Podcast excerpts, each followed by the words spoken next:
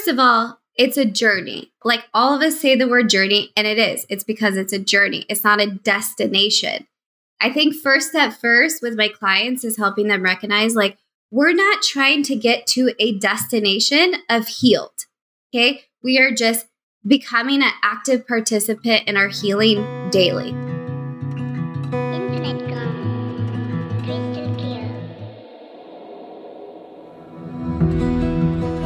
Welcome to our Power is Within podcast. I'm your host, Chas Smith, and my mission for this podcast is to inspire you to take your power back and realize that you are the healer that you have been looking for all along. I believe that we are all capable of healing in mind, in body, and in soul. Today's episode is sponsored by Primal Trust Academy and Community, created by Dr. Kathleen King, a dear friend of mine. Primal Trust is a membership site that helps you find freedom from chronic illness and trauma. It's quickly growing as one of the largest worldwide online healing communities. The membership access includes Regulate, which is a level one comprehensive program to self regulate the brain and nervous system, focusing on both a top down and bottoms up approach. There is a level two mentorship where we go deeper into the inner work of attachment and trauma healing and an all new level three program that I am so excited about called expansion and integration. And this level three is all about supporting us as we emerge back into life after a period of chronic illness, burnout, or dysregulation. And I don't know about you, but I know that after my 18 months of doing DNRS, I really could have used some reemergence support. I had to learn the hard way. I'm sure many of you can relate, but I love that this is an option now in the Primal Trust community for us. In addition to all three level programs, there's also daily live classes, study groups, forum support, and so much more. So click the link in the show notes today and use the code OPIW for 5% off. Our guest today is Erika Bustos. Erika's journey of holistic healing started back in 2016 after she received an RA or rheumatoid arthritis diagnosis while in grad school. Today, we talk a bit about her story, the big changes that this experience led her to, and what some of the biggest takeaways or lessons that she has learned over the past seven years that have not only helped her navigate her healing journey, but has helped her clients as well.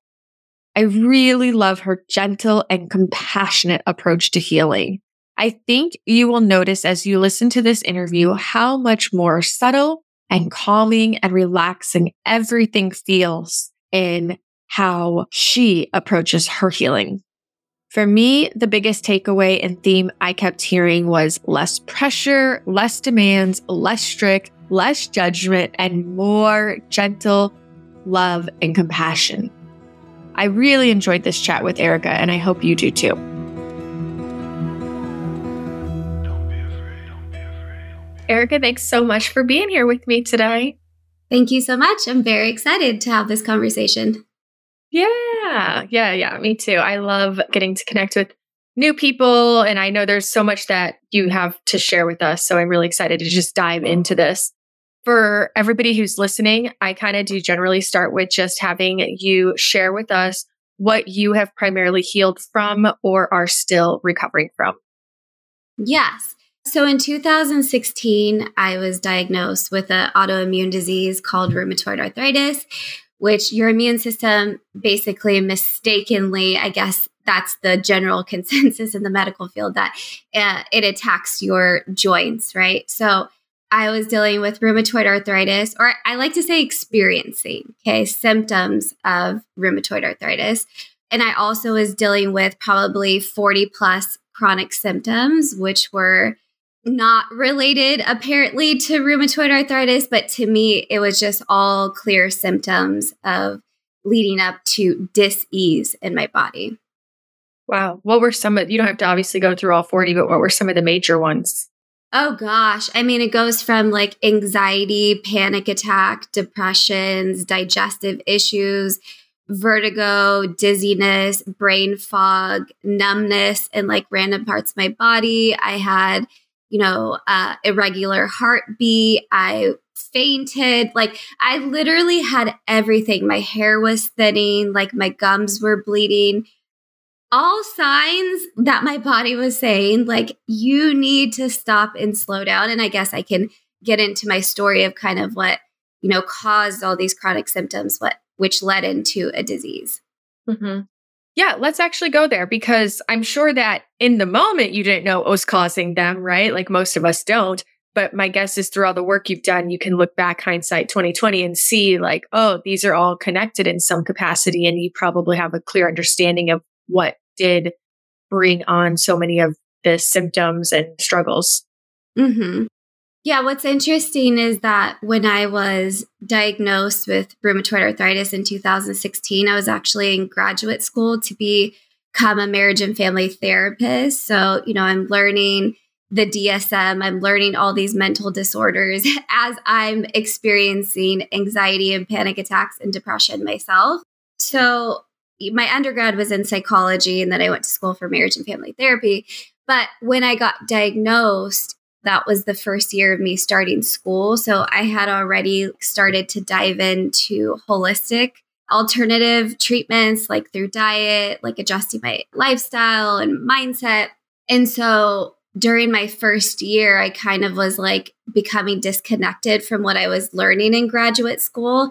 It wasn't connecting to me because I was actually physically and mentally starting to feel better just by like prioritizing my sleep, eating better, having a movement practice. And so I kind of got disconnected from that. And so by the end of my first year of graduate school, before I started my internship, I was like, this doesn't feel aligned to me anymore, which is a really big deal for me because I was such a overachiever, perfectionist, needed control. I was very focused on, you know, what society expected of me because I was a first generation college student. I had been through like a lot of trauma, childhood and adulthood trauma, and chronically stressed out. But I was operating from these, what I know now, or what they call them, or I call them as survival parts.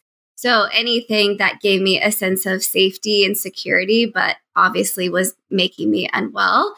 And so at the end of the year of graduate school, I was like, I don't feel aligned with this. Like, I need to like fully invest in my healing to see this where it leads me if I really want to heal because I knew that school was still a major part of my stress. No matter how much I prioritized my sleep and ate well and did all this, I was like, I am chronically stressed out and I am chronically symptomatic, and I cannot put myself through a few more years of school. And then after that, you know, it's like you have to acquire a certain amount of hours to get licensed. It's a whole thing. It was a lot for that time. And I just made the decision like, I just need to invest in my health. And that was a very big deal for me because I had like worked this graduate program up in my head to be the biggest thing ever. So that was really the first step that I took that was aligned with my true self it all kind of started in that first year of graduate school, leading me to everything that I now know. Mm, wow.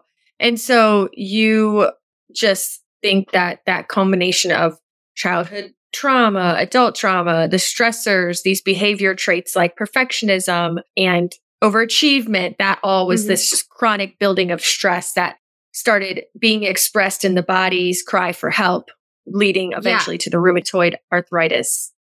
Yep, a hundred percent. So it was kind of this allostatic load in my nervous system building of just this chronic stress that had no relief, no resolution starting from childhood. And and on top of just like the survival parts was also I guess that can be part of survival parts is coping strategies. So I was drinking a lot of alcohol. I was using fast food to like give me a sense of pleasure and just everything about my lifestyle was not conducive to health whatsoever. And I always laugh when I think back of myself in graduate school. I'm like, you literally are trying to help people when you are like so dysregulated, which I didn't know that term then because it's not, we're not in my marriage and family therapy program. We didn't really look at mental disorders from a state of a nervous system.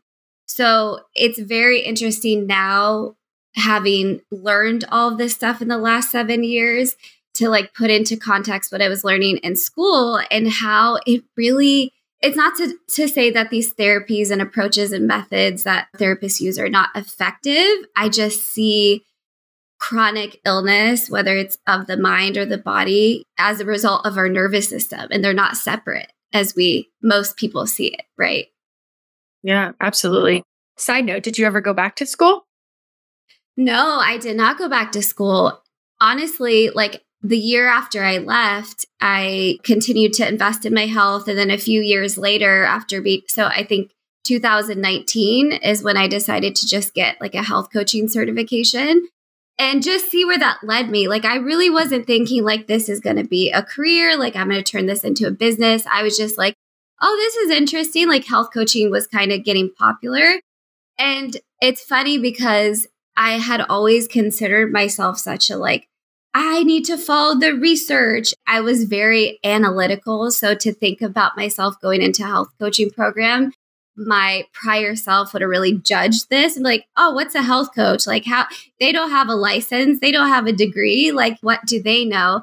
And now I really value human experience over research. It's not to say those things aren't important and they can't guide us, but fundamentally we discredit our human experience and our inner wisdom and our somatic intelligence, which can tell us more than any book or research article out there. Yeah, that is so, so, so true. And our own experience over what somebody else's experience is, per se. Mm-hmm. And I guess that kind of, when I think back when I started on my healing journey, it all very much started with diets and protocols for autoimmune diseases. So at that time, like the autoimmune protocol was popular, which is very like you're eating a very limited and restricted amount of food to quote unquote not cause a inflammatory reaction. And so those diets and those protocols actually perpetuated my survival parts of perfectionism and restriction and self criticism because it's like, if I ate anything outside of that, I would be like, wow, you don't have enough discipline or you're not committed to this healing. And so I learned through that process, and I don't take anything back in the last seven years because it's all been part of it and it's giving me the tools and the insights to be able to help my clients. But I kind of, you know, I approached it like that from that perfectionism. I need to control everything I need to eat, it needs to be perfect. I don't eat fast food. Like I had all these standards in my head that I was still living up to because I was still dysregulated when I started on my healing journey. So everything I was doing was still from a stress response. And so now that I'm in a regulated state, right? Dysregulation, regulation, you can go in and out of that, right? But predominantly regulated, right? So I now can look back and say, wow, these protocols, these diets are not going to be effective if the person is in a chronically stressed out state, if their nervous system is dysregulated. Yeah, it's about like there's things that could benefit us if we approach them in the right time under the right mm-hmm. circumstances, mm. aka yes. regulated, you know, and it's a bummer because some things do get a really bad reputation because sometimes people try things and they get worse.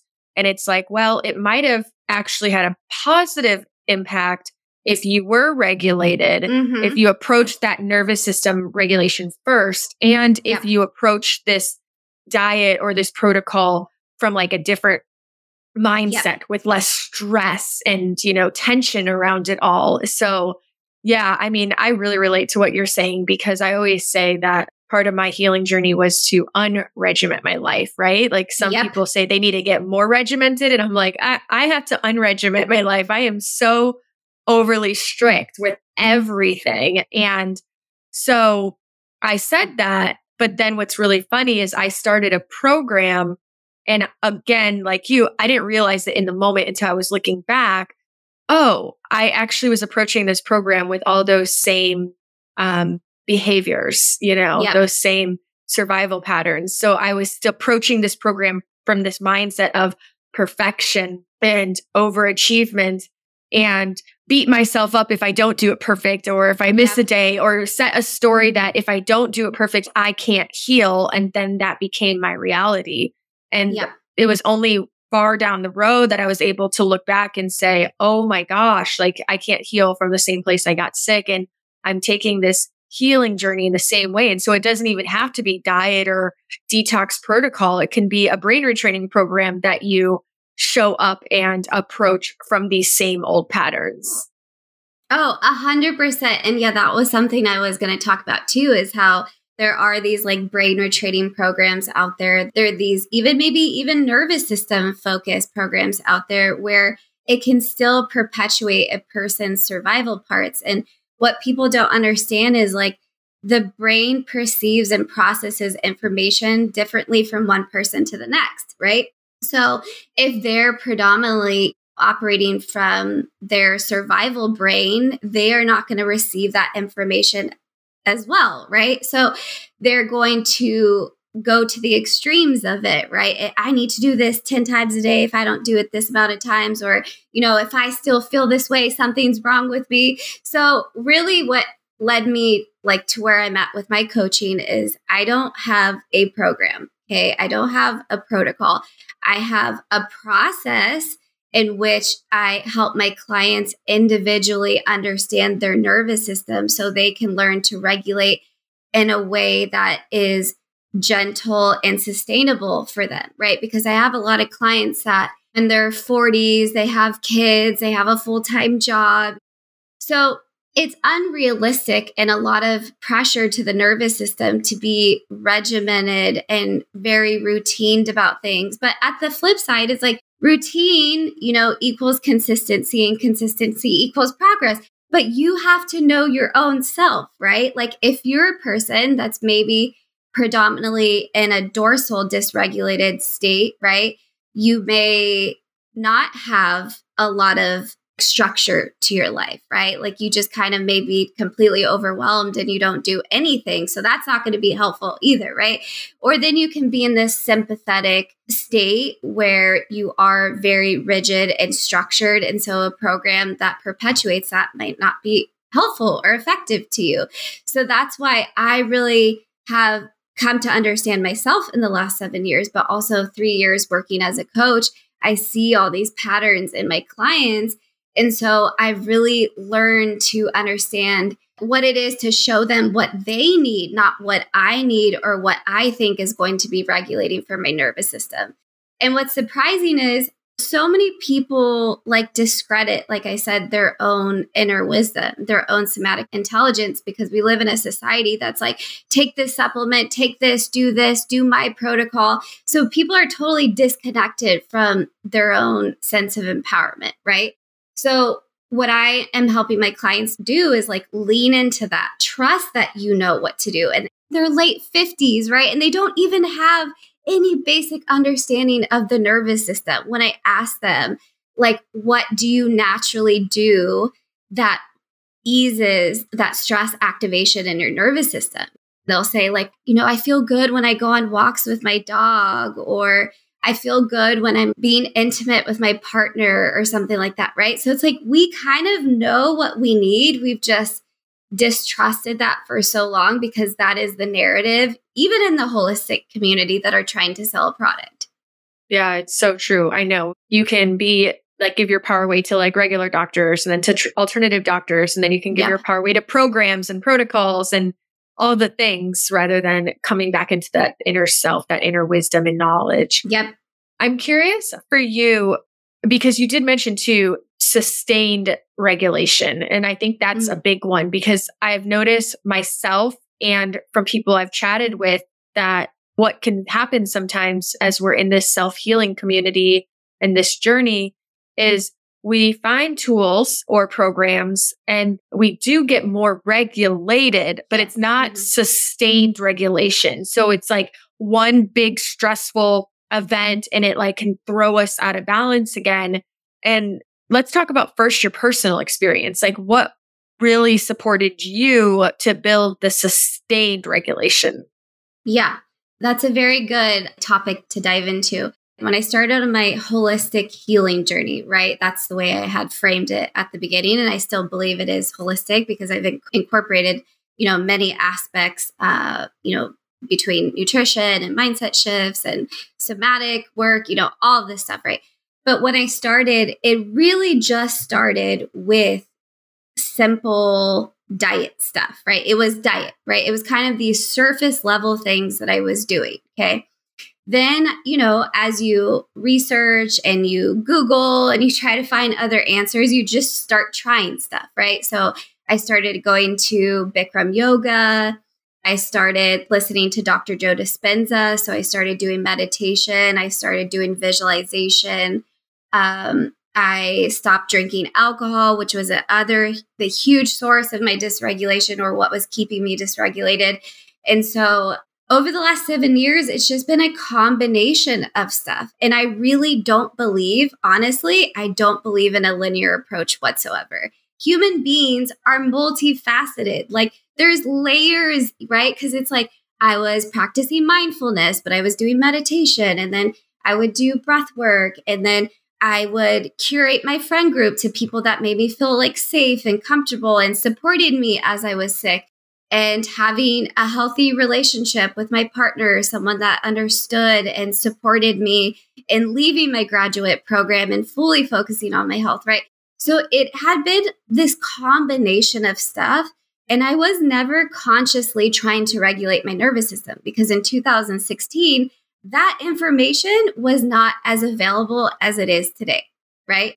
So, like, it was kind of an intuitive process for me, right? Knowing at the heart of it is this stress, right? At the heart of it is trauma. I knew those two things existed. And stress is really just a mobilization of energy in our body. That's all it is. And trauma is our perception to that event that gives us a sense of we feel helpless and not in control of. But it's really the same kind of activation in our nervous system that's happening. So I had these two things, right? Like chronic stress from external stuff like school and work and all of that. And then I had this internal stress that was living in my nervous system, which was unresolved trauma. So I had all of that.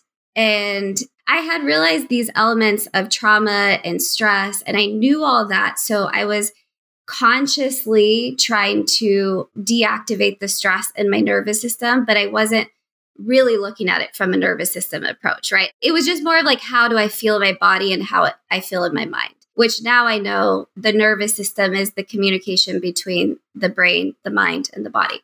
So I had been doing all of this stuff, not consciously thinking about regulating my nervous system. And then in 2020, kind of when the pandemic hit, I read uh, Dr. Nicole LePera's uh, How to Do the Work. And that's really when I started to learn about the nervous system in regards to chronic illness. And so when I read this book, I was like, oh my God, this is all of the stuff that I had been naturally kind of intuitively doing for myself.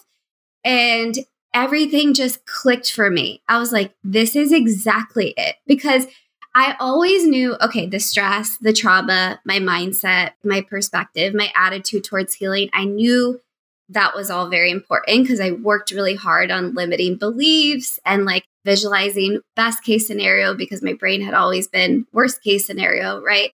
So I had done all this stuff. And then reading that book totally changed my whole outlook on everything. And I was like, so mind blown because I'm like, yes, this is the missing link that I just quite haven't put words to in that way from a nervous system perspective.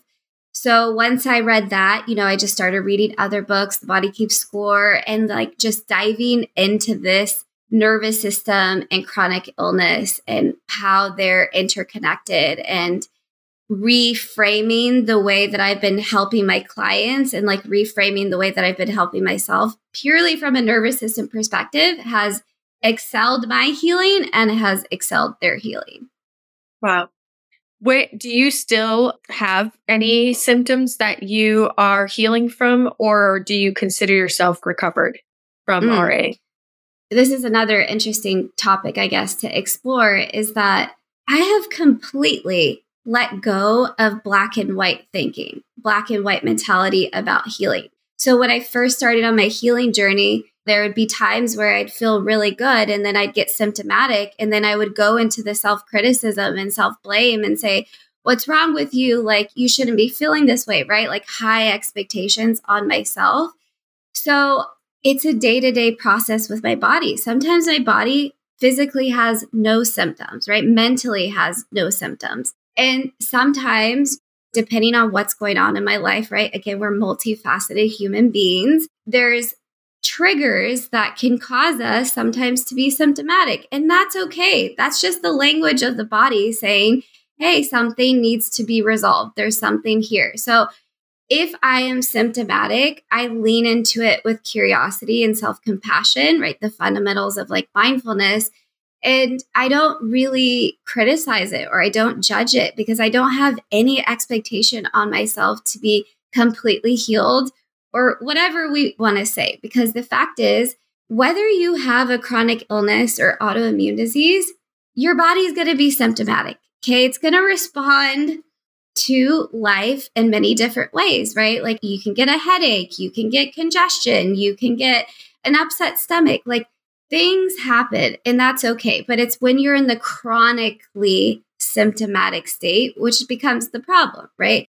So I would not say I am chronically ill, right? Even though I have this label of rheumatoid arthritis, I don't feel like a chronically ill person. Do I experience symptoms time to time, depending on if I haven't gotten proper sleep in a few days, if I maybe drink some alcohol, whatever that is, right?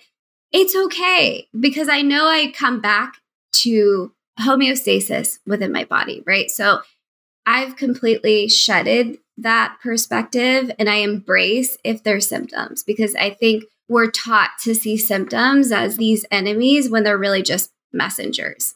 And there's many reasons for these messengers, right? So I don't get into the oh my god, the why is this happening to me? This, you know, this shouldn't happen to me. I simply just go, "Oh, okay. There it is. All right." And I kind of just approach it moving forward of like, okay, maybe I need some rest. Maybe I just need to clean up my diet for a second, whatever that looks like, right? But it's not with urgency anymore. It's just like, okay, it's intuitive. It's just what I know how to do for my body. Right. Yeah. Rather than like that, I could see that feeling of urgency, like pressure, like, oh my God, something needs to change. I'm doing something wrong. What am I not doing right? That beating yourself up and then approaching it from that kind of fear driven, fear based mindset. It sounds like you're not what you've let go of is like the fear around the symptom. Exactly. And when you think about a dysregulated nervous system, right, it's usually in a fear or stress response. So that's how I know I'm regulated is that before every little thing was a threat to my system, right? Like, oh my gosh, I get a new symptom and it's like, what's happening here? That I'm Googling symptoms and I'm freaking myself out. Now it's just like, okay, literally genuine curiosity of like, oh, there's a symptom here. All right. There's just this natural knowing of what I need to do to support my system, and it goes away quickly. So I'm not chronically inflamed. I'm not chronically dealing with all of the issues that I had before digestion, vertigo, dizziness, numbness, like those things. No, they don't exist chronically. But I will never say that I am 100% symptom free. Like I said, it can go months, it can go a year, no symptoms, but a symptom might pop up. And I'm like, okay, right? So lean into that. What's going on? What do I need? And then just move forward. Yeah, right. It changes the entire experience of it. You mentioned somatics. Did you ever get into like learning anything about specific somatic like uh, practices? And do you use somatic practices for yourself? Yeah. So, like I said, the whole seven years, I would say the first four, yeah, like the first four years, right? It was just kind of like this general lifestyle that was supporting my nervous system. And then once I started learning about the nervous system in regard to chronic illness, then I started, you know, learning about somatic experiencing and all of that. And I do believe in my own life, I have practices and I share that with my clients, just literally general stuff like taking a sigh, letting out a yawn, like easy, gentle. This is what I'm all about. I'm not trying to make the healing experience for my client complicated because I know there's these buzzwords, right? Somatic work and even nervous system regulation and brain retraining. It's like we're going back into the thinking brain, right? We're getting analytical. Let's get into the feeling. What is natural and intuitive for us, right? So a somatic practice could really be, like I said, just walking outside, just sitting on the grass and feeling the sun on your skin. It doesn't need to be anything big. It's these simple, everyday things that could be easily incorporated into our lives to bring us back into safety and connection. Yeah, I love that because that takes the pressure off too of feeling like I've been here. I know people who've been here where you feel like, oh my God, healing's a full time job. And you start like you're doing brain training and then you learn about somatics and you try to incorporate yeah. that and this, and this. And then you want to do all of it at the same time. And now you're spending like hours a day just doing all these tools to try to get better. And yeah. that if you work and all those things and then you feel like you don't have the time to do all the mm-hmm. stuff you think you need to do to heal, it can feel like a lot of pressure and that can be really stressful and activating in and of itself. So mm-hmm. I like how it was actually quite earlier in the conversation you mentioned seasons for things. Like, okay, there was a season where I really invested in like meditation practices yeah. and then visualization. So allowing things to like come in waves. And then maybe you did something over here and then you've done this and now yeah. you're like, oh, I want to revisit that. That's what feels right for me right now. And then you go back and circle around and revisit like the meditations from an entirely new place because of all the work you did in between.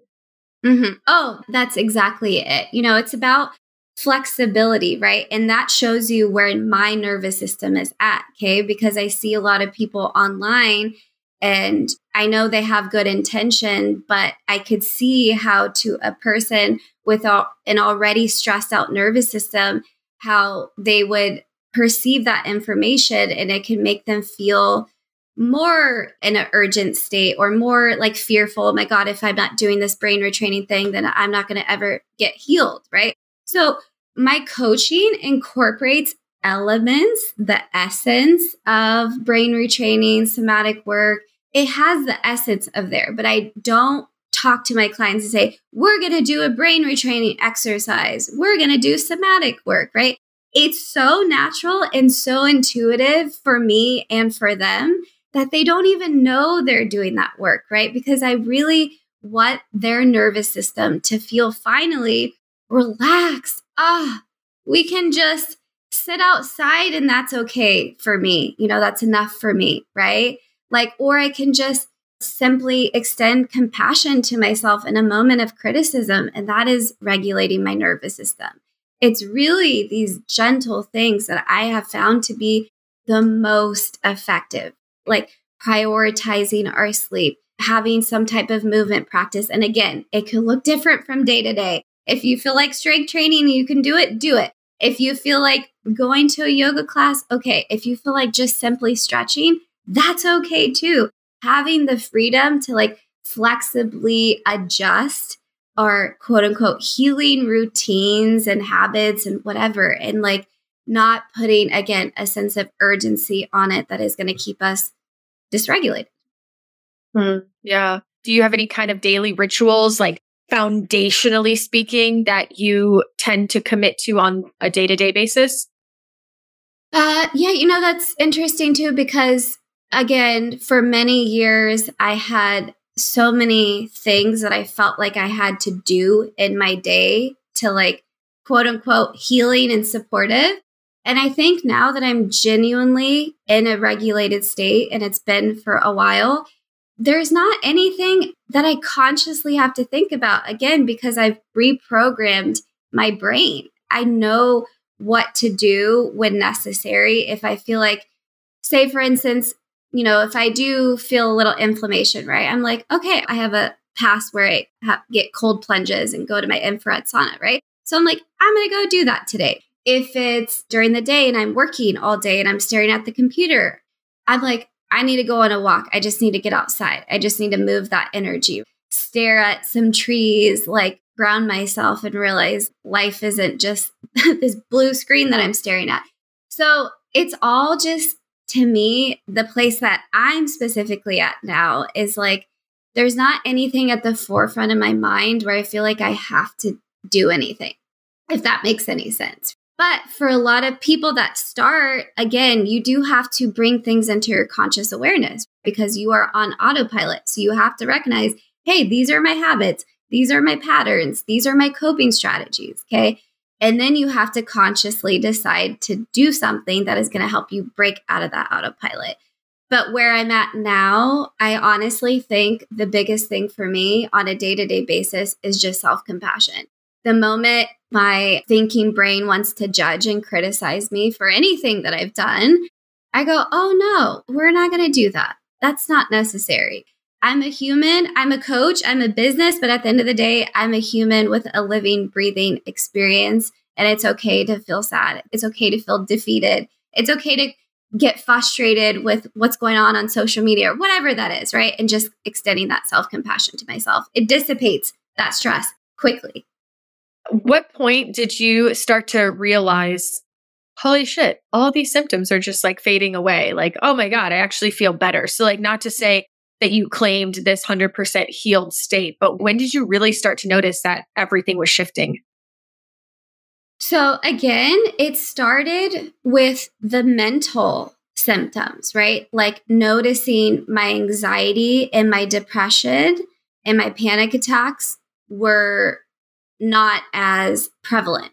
What's weird is, again, I was initially starting my healing journey thinking about the physical symptoms. I'm not even thinking I can heal my anxiety depression or panic attacks because I was like suicidally depressed before I got diagnosed. So that's how severe that was, right? So I just kind of accepted, oh, this is just something that I live with and manage, right? Somehow manage.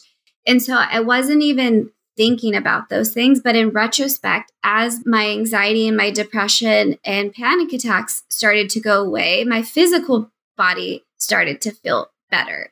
So again, the mind, brain, and body are not separate. And the way that I see it is like looking back to myself in graduate school.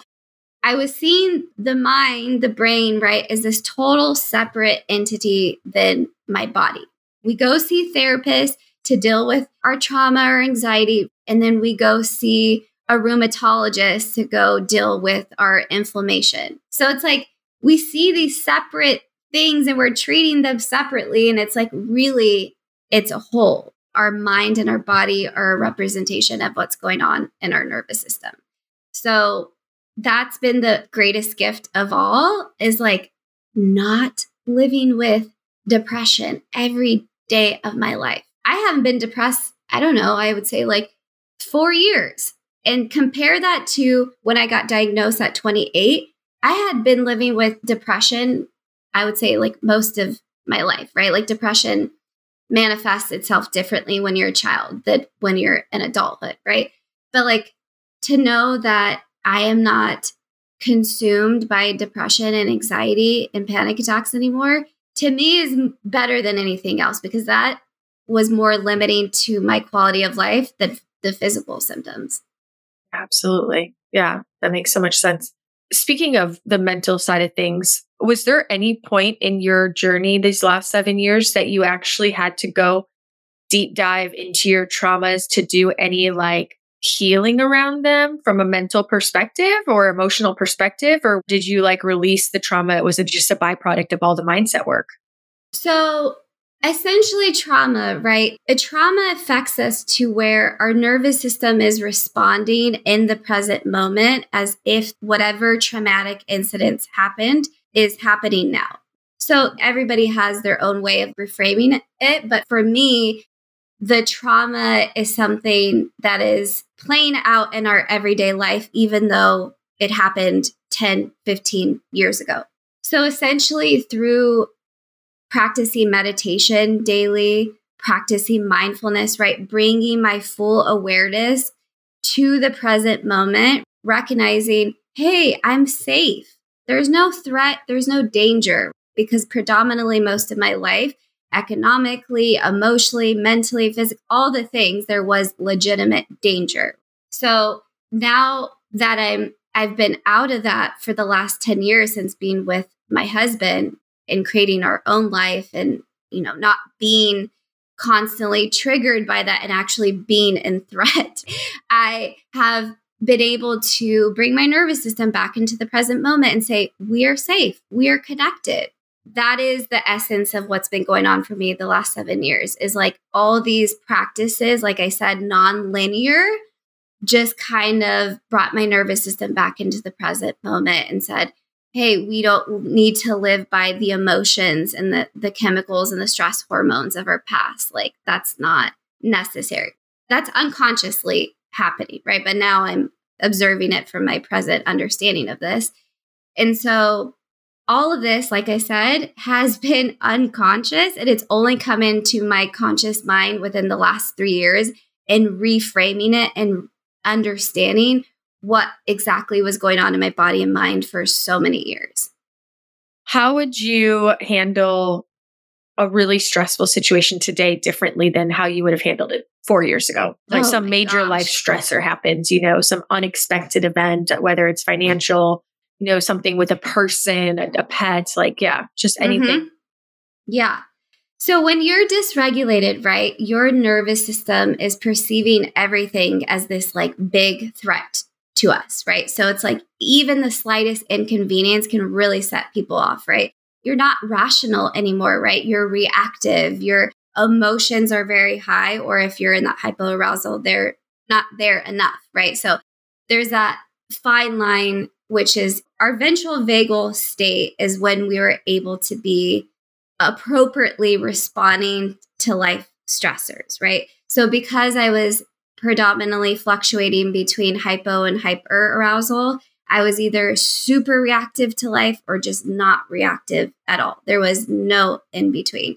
And it's funny that you asked me that because before we got on this call, the tip for my iPad, I don't know where it is. It like fell off somewhere and I, I can't find it. So I'm like, oh, I'm going to have to buy a new one. But basically, I use my iPad to write everything in it. So I thought about my old self when I was severely dysregulated. If that would have happened before I got on a call like this, I would be freaking out. I'd be like, oh my gosh, like, can't write things down. And what if I forget what I'm going to say? And that whole narrative where the stress really takes over your whole mind body. And then right now, before I got on the call, like I said, I realized I couldn't find the tip to my pin. So what do I do? I'm like, okay, I look around. I don't see it. So I'm like, all right, I'll just have to order one on Amazon. And I just quickly I got my water. I came back down and I'm like, okay, let me do this podcast with her, right? So that's a very clear indication of dysregulation versus being regulated, right? It's like I can appropriately respond to life situations without letting it activate such a high arousal. So that's just a small little example, but my old self really would have been like beating myself up. What did you do? How could you lose this? Like, you have something important. I just think about myself back in school. Oh my gosh, I was so self critical. And like I said, perfectionist. I had to get straight A's. If I got an A minus, I'm not joking you. If I got an A minus, I would be ruminating on it for like months after. I'd be going to my professor and be like, I don't know why I missed this question. Like, I knew it. So, like, things just easily roll off of me, right? And it's like I'm able to quickly regulate myself in that moment and go, this is not a life or death situation. It's gonna be okay. And not just thinking it, but like literally feeling that in my body. Right. So it sounds like sometimes there might be somebody who's like, they get called overly emotional because they get very mm-hmm. emotional about things. It sounds like the quote unquote overly emotional person might just be a dysregulated person. Yeah, I mean, our emotions are very high intensity when we're in sympathetic and when you're in that uh, dorsal vagal like shutdown, you're kind of numb, you're disassociated from your feelings. So when you can feel it and move through it and quickly come back to, you know, a regulated state, that's the essence of nervous system regulation is having the resiliency to flexibly move through states but come back to that ventral vagal equilibrium homeostasis. Yeah. So it can shift. Somebody who is like feeling that erratic type of emotional response to things in life, it can be shifted. Absolutely. Yeah. 100%. What are your favorite mindset tools? Because it's one thing to go, oh, these are my patterns. These are my old habits. These are my old beliefs. And it's easy to become aware of them. And it's a lot harder to actually change them. Yeah. So, an exercise that I like to do with my clients is helping them understand their autonomic story.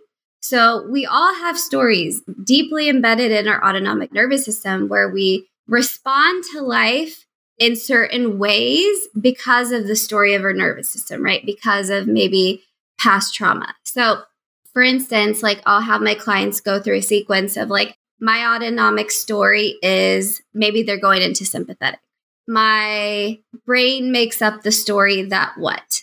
Like, say somebody's yelling around them. So they feel their self getting tense. So my brain makes up the story that I am somehow like a part of this or like I did something that literally it's not consciously, but that autonomic story is telling their nervous system when they hear loudness or people arguing that maybe they're to blame, right? So they, yeah, responsible. So they start going into the sympathetic state.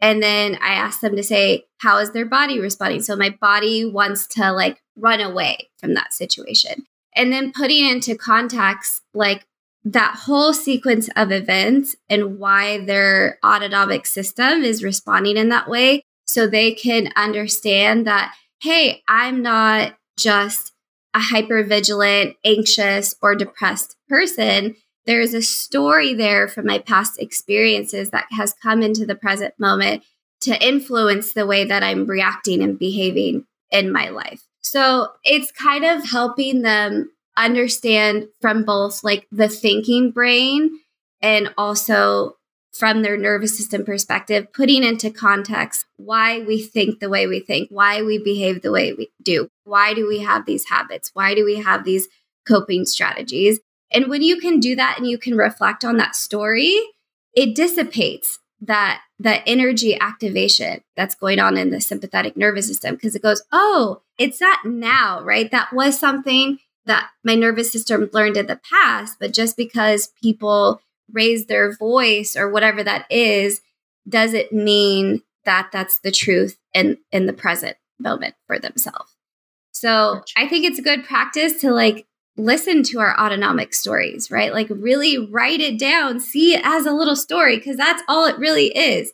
Just because we feel something and think something doesn't mean it's true, right? In right. the present moment. It was maybe it was true 10 years ago, but it's not the truth in the present moment. Mm-hmm. Yeah, absolutely. I think it's so it's really good to with compassion talk to your brain and your body and just remind it that, you know, yeah, I am safe. Like, I'm safe. Everything's okay. No one is upset at me. Like, I always tell my clients to like sit and think about where they are in that moment. Like, look around for cues of safety and connection. Like, okay, you know, I have this comfortable bed behind me. I have a soft pillow. I have this glass of water. Like, retraining their brain to focus on cues of safety and connection. Yeah, definitely. I want to talk to you about one thing that I know you've talked about on Instagram, and I've had people ask about this. And that is this idea of long recovery, because I do know there are people, yeah, that they do have this capacity to be symptom free in six months or one year or eight months or somewhere in between. And I think sometimes we create this expectation on ourselves that like we should also, that fancy word should, also mm-hmm. heal in this specific timeline and I think that sometimes when we are on the long haul journey to healing, sometimes it can feel challenging to remain hopeful we could start to feel like we're doing something wrong, or sometimes we even just lose motivation because we feel like we're doing all the things and it's not really mm-hmm. working. But I wonder if you could share any insights for anybody who's listening who has been on that long journey and just give them some advice or feedback yeah. or insight. Well, first of all, it's a journey. All of us say the word journey, and it is. It's because it's a journey, it's not a destination. I think first step first with my clients is helping them recognize like, we're not trying to get to a destination of healed. Okay. We are just becoming an active participant in our healing daily. That's all it is. Hmm. So the moment you let go again of these structures or boundaries or whatever, you know, our brain, our thinking brain has come up with, there is an immediate relief there because we're like, oh, I don't have to get to this big finish line. Like the healing is in my everyday life. It is a active process. Anyone who is telling you just do this, this, and this, and then you're healed, you know, I would be weary of their information because it's like healing really is a choice daily for me. So if I was to go back to my old patterns and habits and like truly default back to those, I would be back to feeling chronically sick. But it's a choice that you make consciously for a period of time until it becomes your new autonomic programming, right? Your automatic programming. So I don't know where this kind of came about in the healing community of like, it's actually some destination point. I'm like, it's all a process. It is. In the moment you really accept and embrace that healing is happening, even when you don't feel good, again, it relieves so much stress and tension from us to be like, I may have a symptom here, but I'm still healing because I'm actively working on it daily. And there's layers to that. I didn't fully acknowledge the effect of trauma until the last three years of my healing journey. I didn't start off like, let me dive deep into my trauma and heal all my trauma. That's not where it started. It's been a natural progression. And if you commit to this journey, you'll continuously uncover layers of that. And that is unique to you. So somebody else may not have all the layers that you have, and that's okay. It's not to mean they're better off or worse than you, right? It's just the level of commitment that you're able to put into this journey is really what matters at the end of the day. It doesn't matter how well you do it or how much you do, it's just the intent behind what you're doing for yourself. And you have to figure out what that is individually for yourself. Mm-hmm. Yeah. Do you have any tips for if people are lacking motivation to keep going? I think motivation comes from understanding. So if you don't understand what's going on in your mind and your body, it's easy to just give up. So if we're just focusing on food and that's not giving us the relief, then we're just going to give up. So we have to like keep educating ourselves. We have to keep exploring and we have to keep understanding that mind body connection for ourselves. And that gives us the motivation. So, honestly, I would say just educate yourself, explore, read, listen to podcasts, figure out what's speaking to you because the growth may not be happening because you're trying to force yourself into somebody else's idea of what healing looks like. Maybe that's not what you need. So you need to figure out what do you need?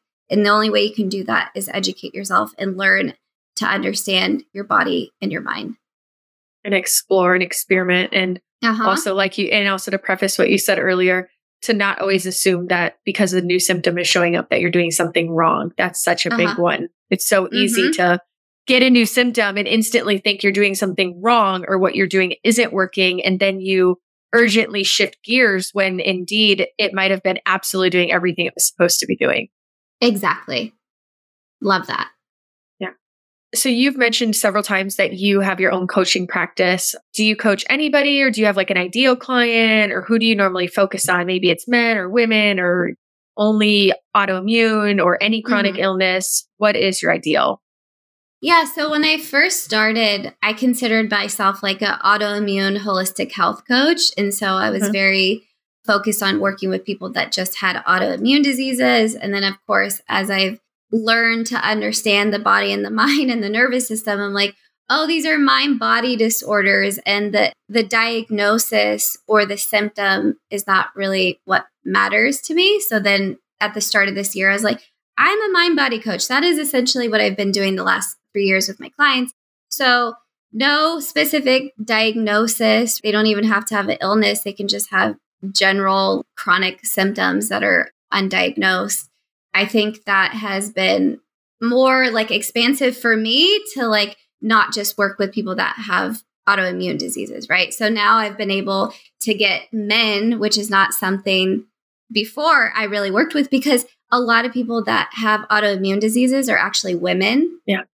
So that kind of like narrowed the people that I was able to work with. And so now that I've kind of expanded, I can work with men, I can work with women, I can work with someone that just has like chronic digestive issues, someone has psoriasis.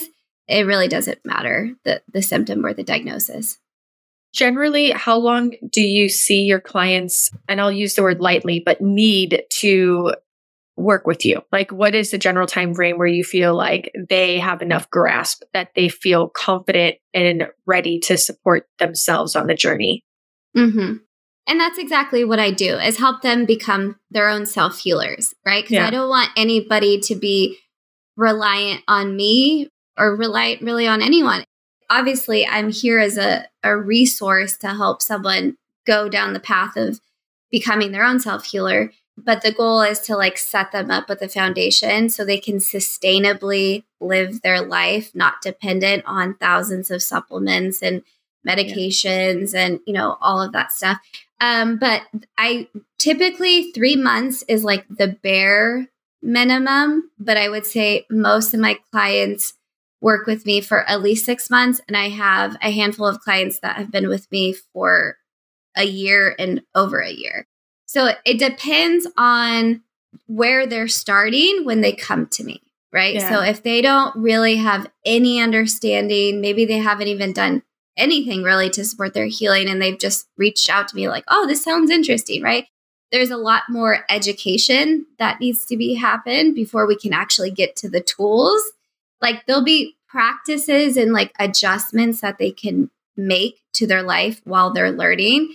But say someone comes to me and they already kind of have a basic understanding, right? Like I have someone that I just started working with a couple months ago that has come from a popular brain retraining program that one was very expensive and two wasn't customized to them. So they were telling me like i reached out to you because you give customized support and that's what i really wanted and needed so they already have a lot of the foundation. Now it's like well how can we personalize that information to you? Because that's right. what it comes down to. So right. again depending on those things you know three months could be like okay i feel like and not to say three months is like i'm healed right? Three months is like oh, I have a good understanding of my mind and my body and how the nervous system is the pathway between my mind and my body. And all of that, right? It's not like I'm healed and now in three months. I always tell people in consultations, I'm like, I'm going to be realistic with you. Like the amount of healing that you experience is going to be dependent on the work that you're putting into yourself, not what I'm able to provide to you. Right. And that's hard for people to understand because we live in a such a quick fix society, right? Yeah. We're used to like the yo-yo diets, yo-yoing diet, whatever you want to call it, and we're like expecting this extreme change to happen in such a short amount of time. And I'm like, look, I've been on this journey for seven years. I have fully invested into this process, and yet it's still not linear. But guess what? I have a very good understanding of my mind and my body. I'm very in tune. I know how to trust it. I'm not scared of the symptoms. I understand my symptoms. And that is honestly the best place to be. Yeah, absolutely. Awesome. How can people connect with you? Well, my Instagram account is just Erika Bustos. It was previously healing arthritis holistically, and I branched out of that. And I was like, what am I going to make my name? So I, it's just literally the word just dot Erika Bustos. And then my website is erikabustos.com. And I have a podcast that we've recently ended, but there's like 75 episodes available if you're like interested in my personal journey and some of the kind of ways that I've helped myself heal in the last seven years, which is obviously not something I can say all in this podcast. There's a lot more depth to it, but you can find that it's autoimmune in you. So you can find that on like Apple Podcasts and Spotify and basically any of the podcast platforms. Fantastic. I'm going to ask you one more question. I ask mm-hmm. everybody. And that is if you were told that you could only share one message with the world for the rest of your life, what would you spend your life sharing? Hmm. I guess it would go back to our conversation of just be gentle with yourself. So much of society is built on criticizing ourselves and holding ourselves to high standards. And I just feel like just being gentle with yourself and understanding like this black and white mentality, right? This like all or nothing mentality is not going to serve you, your health, or your healing whatsoever. Just your quality of life, even if you don't even have a, a diagnosis, right? Like, even if you don't have a, an illness, being gentle on yourself is the most healing thing that we could possibly do. It's free and it's easily accessible. So just be gentle on yourself. Thank you. I love that so much. It's so true. Thanks for joining me today. I really appreciate getting to chat with you and learn so much from you today and share it with everybody who will be tuned in. So thank you. Thank you. Thank you. I'm honored to, you know, when anybody asks me to be on their podcast, it's very nice to like be in this position where I can share my journey and hopefully inspire others to take into account, you know, some of the things that I've learned and all of your people that you've probably had on your podcast. You know, we each have our little wisdom that may be small but profound. Yeah. Yeah. And I always think the right message falls into the right ears, the right time. Mm-hmm. Yep, absolutely. All right, y'all, that's a wrap. As always, I hope that you got some new insights that will support you on your healing journey. And remember, as Erika reminded us, this isn't about some destination, it's about the journey. So make it your own and honor your truth along the way. If you find value in this podcast, please consider supporting future episodes for as little as a 99 cents per month. And until next time, you know the drill. Make this week. Great.